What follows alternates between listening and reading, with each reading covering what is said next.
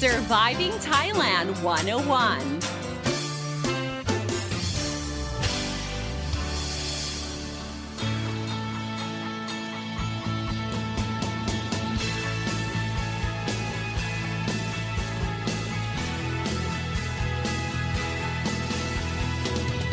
Hey guys, thank you so much for tuning into Surviving Thailand 101. I'm your host, Phi Donsini, here to break down helpful tips and advice so travelers and expats can have a fantastic time here in Thailand and avoid common cultural faux pas.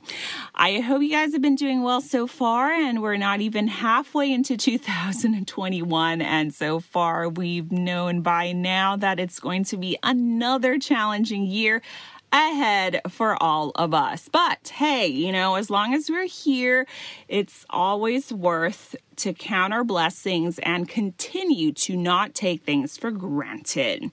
And now, onto a more random side of things. Uh, lately, ladies and gentlemen, I've been eating a lot of, you know, Isan food or Northeastern food on delivery, particularly sticky rice, which, you know, actually got me thinking, you know, when we think about uh, Thailand's staple or or food staple we you know think of jasmine rice just because you know Thailand's geographical location just enables us to grow it. So easily and it has inevitably become you know our staple just as you know noodles and rice is to the chinese.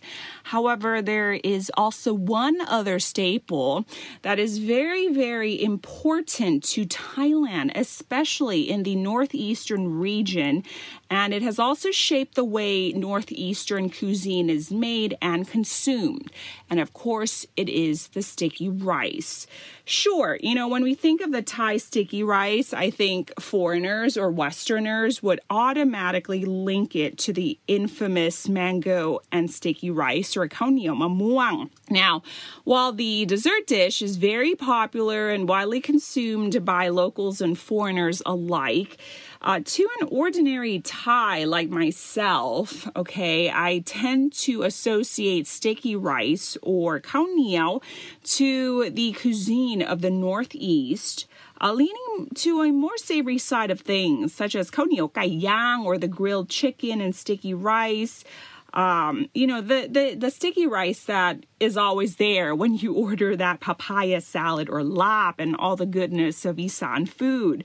Um, even if you go to um, some street food market or some joint, you know, the grilled pork on skewers, they will, you know, ask if you want conio or sticky rice.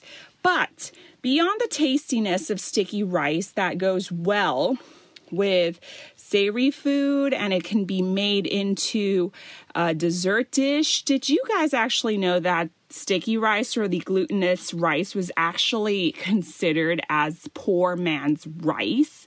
I guess we kind of share this cultural similarity with our neighboring Laos.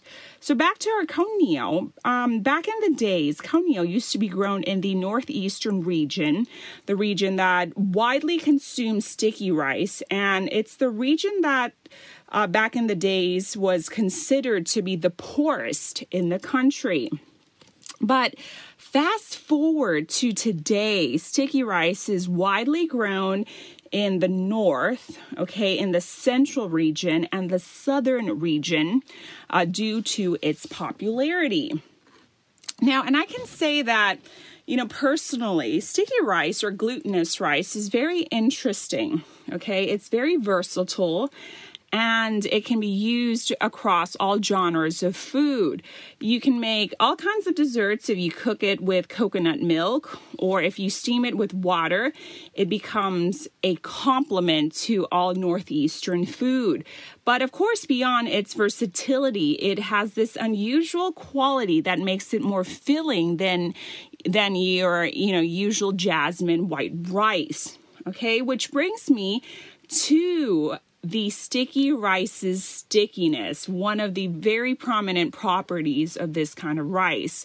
Uh, I remember back in the days when I was like growing up, okay, all Thais growing up, you know, we're kind of handed down this piece of motherly advice about eating too much sticky rice. Oh, you know, the hazards. Here are the common ones don't eat too much sticky rice, it'll give you a tummy ache, or it's really hard to digest or it'll make you sleepy. I mean, the adults, right? Um, they're not wrong, but they kind of paint the sticky rice image in a bad light when really the, you know, the tummy aches, the indigestion, I guess the sleepiness, you know, it comes from its unique property of the rice being sticky. So, what makes the sticky rice sticky? Um, Despite jasmine rice and sticky rice being both from the carbohydrates family, the sticky rice has this component or this molecule called amylopectin, which is a starch molecule that is responsible f- for making it sticky. And thanks to this complement, the sticky rice is slower to digest. Okay, and because it's slower to digest, it makes it more filling, which I guess makes you sleepy during the day because your belly is full. Uh, I don't know. You know, I'm trying to rationalize the advice that has been handed down to me. But, you know, honestly, because it fills you up longer, it's very, very practical uh, for people who do labor intensive work. For example, farmers and construction workers would definitely opt for uh, kao okay? Than the jasmine rice. But unlike the jasmine rice, cooking sticky rice is a bit trickier.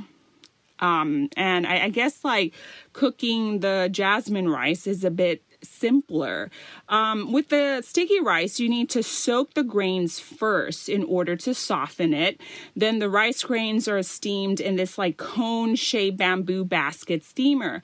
Now, once the rice is cooked, it is kept into these like kratip, which are bamboo woven case with a lid in order to keep the moisture in. And I'm sure you guys have seen it when eating uh, Northeastern food uh, because uh, without the lid, okay, um, when the rice comes in contact with the outside air, it will harden and dry out. So it's very, very important to, you know, keep the moisture in. And because it is sticky, it takes the form of this, you know, giant lump. So it's eaten by hand, okay, most conveniently. Well, yeah, in restaurants, they give you the utensils and whatnot. But at home, you know, Thais just use their hands, you know, squeeze it out of the kratip, roll it, mold it, and, you know, dip it in the papaya salad or the dipping sauce. You know, it's just so heavenly and it's making me hungry right now. And talking about hungry, let's kind of torture ourselves a little bit more. So, here are some of the common dishes that are eaten with sticky rice. Uh, of course, um, northeastern food, if you have various grilled proteins such as grilled fish, pork neck, uh, chicken, or innards, you know, uh, they will be accompanied by nam tim chao or the dipping sauce, okay? And you, you know, dip your sticky rice with this dipping sauce, and it's just so heavenly.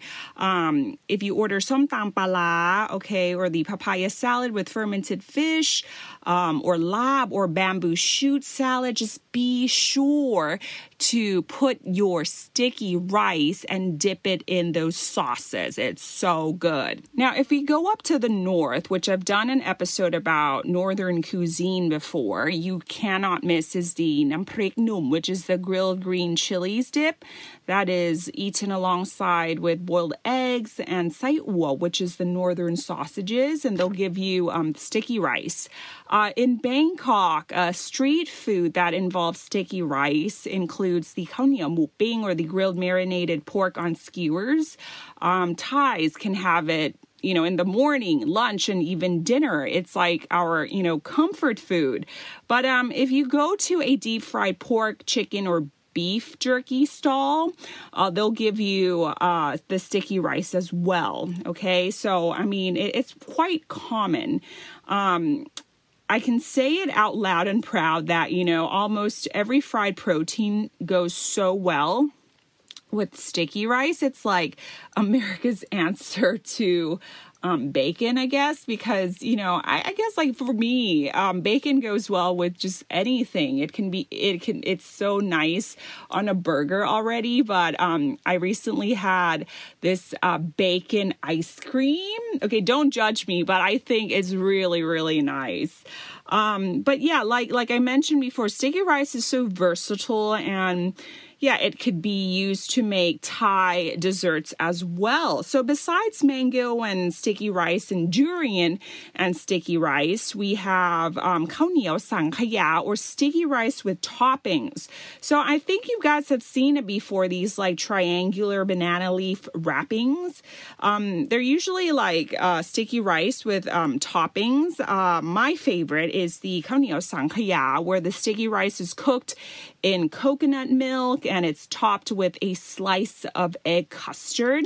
Um, there's a savory option as well, pla hang, where a grounded grilled fish is mixed with some sugar, or the kaunio nakung, where fried uh, dried shrimp has been grounded and they add chopped kaffir lime leaves um, and they top it on this uh, yellow sticky rice. The sticky rice basically is cooked in uh, cumin water. So it, it's really, and not cumin, sorry, turmeric water. So it's very, very um, aromatic.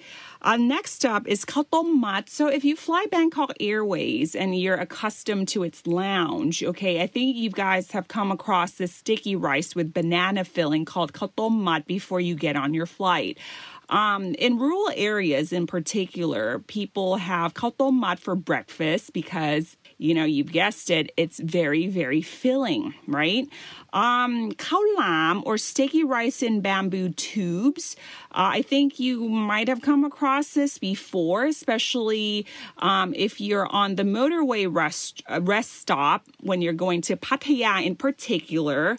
Um, you will see lam, okay, which is um, if you break the bamboo tubes open, you'll see sweet sticky rice with either white or red, okay, uh, steamed in bamboo tubes. And and uh, sometimes they add grated coconuts, sugar, coconut milk, and red beans. So basically, what I've listed are some of the many menus and dishes that you will frequently see the use of sticky rice, um, whether it's savory or for dessert dishes. Okay.